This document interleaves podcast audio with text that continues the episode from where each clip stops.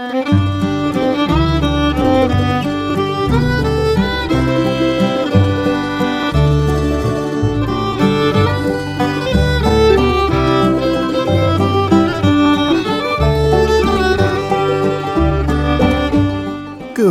morning, Oregon. I'm Finn J.D. John, FJ at OffbeatOregon.com, and this is the daily Offbeat Oregon History Podcast. It's Monday, so this is an archive show.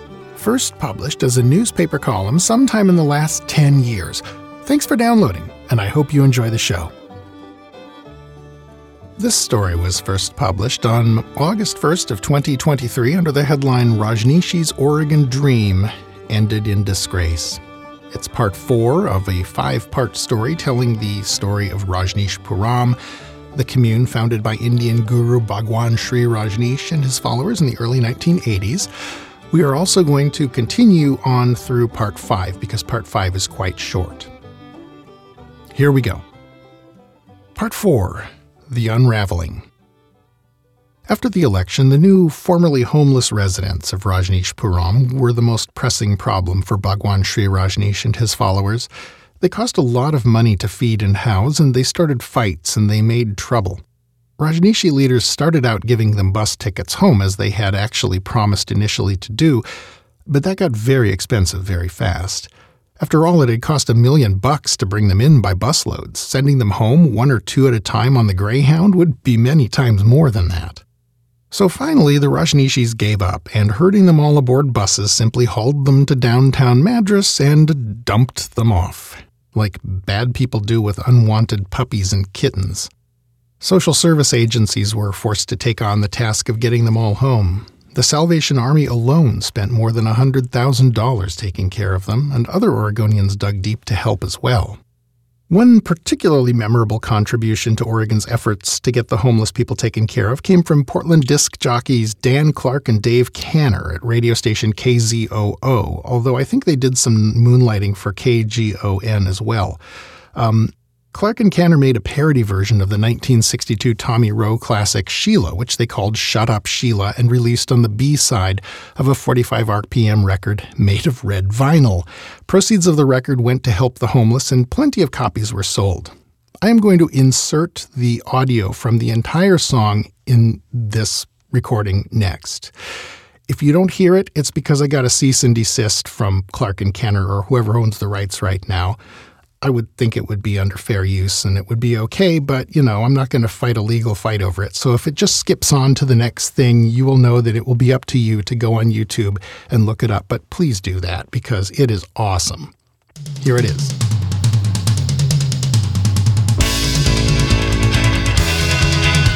Sweet little Sheila, my Sheila,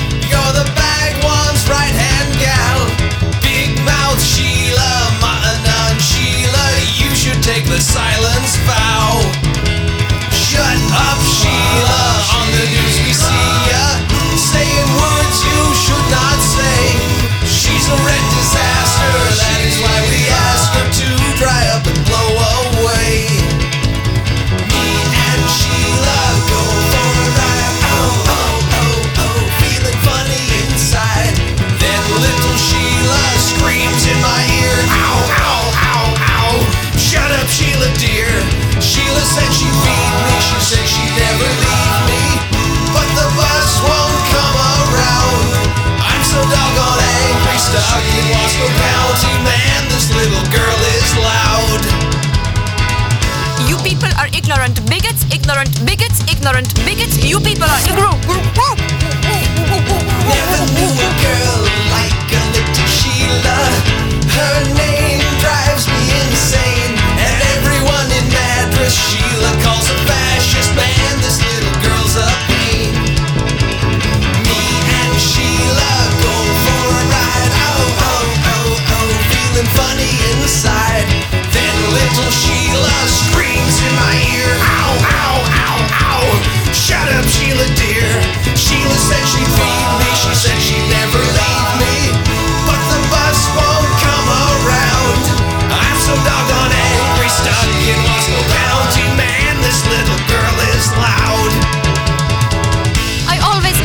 110 decibels. Shut up, Sheila! It's American right to carry megaphone. Shut up, Sheila! Freedom of speech includes volume. Sheila! I'm qualified in public relations. Shut up, Sheila! I used to work part-time as fire alarm. Clark and Kenner were absolutely awesome. I loved listening to those guys in the morning and really any time. And if any of you guys are Portland people, you may actually remember Hardly Worth It and the KGON traffic helicopter, the zany helicopter weather report guy who had a penchant for dropping nuclear bombs on people's houses, supposedly, and the megaphone newsreel. The megaphone newsreel marches around the continent, across the seven seas, and right into your face. Great stuff. Portland Radio, 1980s. Couldn't beat it. Anyway, back to our story. By early 1985, the Rajneeshpuram experiment was a clear failure and was very obviously doomed. Rajneesh's personal secretary, Ma Anand Sheila, whose natural stubbornness continued to lead her into outright stupidity, was trying to take advantage of the homeless problem that she had created by seeking a meeting with Governor Vic Atiyeh in which she hoped to use the crisis as bargaining leverage. This, of course, went nowhere. Folks just don't negotiate with terrorists. But it made it clear to anyone who might not yet have figured it out that the Rajneeshees could not be worked with, at least not with Sheila at the helm, and the only solution was going to be to get them out of Oregon. As the investigative walls closed in, Sheila and her staff continued to lash out. They tried to burn down the Wasco County Planning Department office in January 1985 using an elaborate firebug system involving candles and torn up papers, which partially worked and actually did do some damage. They plotted to crash an airplane loaded with explosives into the Wasco County Courthouse, which obviously didn't happen, but it probably wasn't for lack of trying, knowing these people. They even tried a few assassinations. None of these efforts succeeded, but an effort to kill Rajneesh's personal physician, Swami Devaraj, nearly did succeed. One of Sheila's lieutenants jabbed him with a syringe during a Rajneeshee festival, injecting him with what she thought would be a lethal dose of adrenaline, and she was nearly right. By the way, the motive for wanting to kill Devaraj was a uh, rumor that Sheila had heard that Rajneesh had asked him to prepare a suicide pill for him if things got really bad, he could use it. It is not clear if the rumor was true, and it's super unlikely that any board certified physician, as Devaraj was, in fact, would have complied with this request if it was made. But apparently Sheila took it seriously. By now, the hostile energy was really affecting the rank and file Rajneeshees, and it was causing the group's income to collapse. Remember, these were spiritual seekers who were actually paying to be there and working all day on a volunteer basis being surrounded by hard eyed men with Uzis all the time, being forbidden to run to Madras to do shopping, it made the experience of living at Rajneeshpuram a lot less appealing, and Rajneesh's continuing penchant for buying Rolls Royces. By the end, he had 94 of the things. This added insult to injury. It seems pretty clear that Rajneesh didn't yet understand how bad things had gotten out there. Sheila would come back from battling with state officials and insulting all the other Oregon residents on TV and then have to deal with the oblivious Rajneesh demanding another Rolls Royce. He really wanted to get into the Guinness Book of World Records as the man who owned the largest fleet of Rolls Royce automobiles. Finally, at long last realizing the case was hopeless, Sheila and her cabal fled the country, leaving Rajneesh behind to salvage what he might. And Rajneesh did so by basically throwing Sheila under the bus, blaming her alone for all the stupid and illegal activities, and inviting law enforcement to come to Rajneeshpuram to gather the evidence that they would need against her. And yes, they found plenty. They found two laboratories set up to produce biological and chemical agents that would certainly be used as weapons. One of these labs was behind a secret hidden door built into a bookcase, and another one was in a cabin way up a canyon where nobody went. They also found some books detailing how bio attacks might be done, deadly substances, and handbook for poisoning, and the perfect crime and how to commit it, and Let Me Die Before I Awake. These were some of the titles. Investigators for state and federal agencies and police departments invited to come to Rajneeshpuram and build a case got a real earful. Rajneesh told his followers to be completely frank and open, and they were. The depth and breadth of the criminal misconduct folks learned about astonished them. Perhaps the investigations went a little too well, though, because a few days later Rajneesh started getting less cooperative. doubtless he was eager to get Sheila prosecuted. He clearly felt betrayed by her. But the investigators were asking other questions as well, and some of them were landing very close to the guru himself. This was especially true with questions of his immigration status. At the same time, some of the law enforcement officers there were getting very nervous about what they were seeing at Rajneeshpuram. By now, the summer of 1985, the Rajneesh Peace Force, as they called it, was bristling with Colt AR 15 rifles and other military style firearms, including the semi automatic civilian version of the Uzi submachine gun. Most investigators saw this as mostly theater to make the group look like a harder target, but there were a lot of guns and a lot of ammunition, and the whole compound was arranged very effectively for urban defense. To make matters even more nerve wracking, Rajneesh had, after Sheila's departure, lifted the red clothing requirement for the group. That meant that if something went horribly wrong, it would be very hard for outsiders to tell friend from foe. Police in the compound, both investigators invited in by Rajneesh and undercover agents posing as followers, started warning darkly that any attempt to arrest Rajneesh would be likely to turn messy and bloody. The worst case scenario, still fresh in everyone's mind, was Jonestown, the massacre which had just happened just a few years before this down in Jonestown, Guyana. Then came the spark that could have blown the whole thing up. The warrant came through. It was a sealed indictment from a court in Portland charging Rajneesh with immigration violations. This presented law enforcement officers with a serious problem. It was now their duty to go and get him, but they would have to be very careful. It was not hard to imagine what the Peace Patrol could potentially do. They had hundreds of innocent non combatants in their direct control and a huge arsenal at their disposal. They could surround themselves with a human shield of women and children. They could take hostages. Would they? What would they do? Luckily, no one ever found out, because a few days later, Rajneesh boarded a chartered Learjet and flew to North Carolina with a small entourage of his people. This flight has been characterized as an attempt to flee to Bermuda, and it may have been so, but the complete absence of any kind of secrecy, along with the fact that he filed a detailed flight plan with the Federal Aviation Administration and followed it to the letter, suggests that Rajneesh at least half expected to be intercepted. Most likely his departure was motivated by Rajneesh's growing worries that his presence could bring trouble upon his people.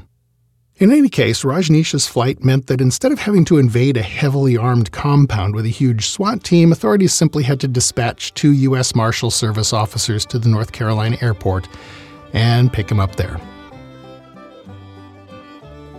Part 5 The Aftermath. Well, that was the end of it. Germany extradited Sheila to the U.S. for trial on various charges, including arson, poisoning, and assault. She worked out a deal that included a few years in federal prison, from which she was released in 1988, after which she immediately married a Swiss sannyasin named Urs Birnstiel and left for Switzerland with him. Rajneesh was simply deported after receiving a prison sentence for immigration violations suspended on condition that he leave immediately and not return without the Justice Department's approval. By this time, he was happy to comply.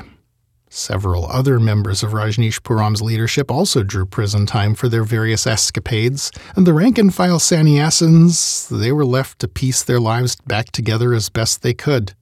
This was no small thing for most of them. Many had actually sold everything they had and contributed all the proceeds to Rajneeshpuram. Some of them had been disinherited by their families and cut off from their trust funds. They were all going to have to start from the ground up to build a life and they probably wouldn't be getting any of their money back. The organization had more than $57 million on the books at the start of 1985. By the time of Sheila's flight, nearly all of it had disappeared somewhere. Sheila claimed to be unable to pay $270,000 of her fine to the state of Oregon. Where had all the money gone? Nobody ever figured that out. But if you want to hide money, Switzerland is a great place to do it. And as of the time of this writing, Sheila is still alive and living in Switzerland. Her marriage to Urs Birnstiel came about in the nick of time for her, as it made her eligible for Swiss residency and subsequently citizenship. Fresh from the slammer, she skipped out two steps ahead of the law, which actually by this time wanted her to face trial for attempted murder for some of the actual assassination schemes that she had participated in. Birnstiel died of AIDS in 1992, leaving Sheila a widow and a Swiss citizen by marriage. Switzerland does not extradite its citizens to face charges in foreign courts, so she is quite safe as long as she stays there in country. The Rajneeshees were well known for having members marry each other for citizenship reasons, going back to the Pune ashram days. Chances are pretty good that Sheila's marriage was at least partly motivated by desire to get her safely out of the U.S. and beyond the reach of extradition. As for Rajneesh, after moving back to India and changing his name to Osho, he died in 1990 of a sudden heart attack at age 58. He left behind more than 650 books, transcriptions of his lectures and discourses, which have since been translated into more than four dozen languages. His stock as a guru has never been higher, and hundreds of thousands of people come to his Osho International Meditation Resort in Pune every year. In Oregon, though, his name is still mud after all these years. Key sources in this story included works by Eric Kane, Nadine Gelsing, Corey Fry, Les Zaitz, and Bill London. That's our show for today. Thanks again for listening. This podcast is part of Offbeat Oregon History, a public history resource for the state we love. What you've been listening to is one of more than 500 stories originally created and published as newspaper columns in first run syndication between 2008 and today. You can read them all at offbeatoregon.com. Other Offbeat Oregon goodies include an active Facebook page, a Twitter feed, a ton of historic photos, and a bunch more stuff, plus a book, including visuals for today's show and full citations to sources. All these things are accessible via our hub page at offbeatoregon.com. This podcast is covered under a Creative Commons license. For details, see offbeatoregon.com/cc. Our theme music is by the Atlas String Band and was written by Carmen Ficara. Listen and download more at atlasstringband.com. Questions, critiques, ideas for a future episode? Email me at fj at offbeatoregon.com. Episodes of Offbeat Oregon History are uploaded around 6 a.m. every weekday, so the next one will be on your device and ready to go before you know it. Until then, go out and fill up the rest of the day with good stuff. Bye now.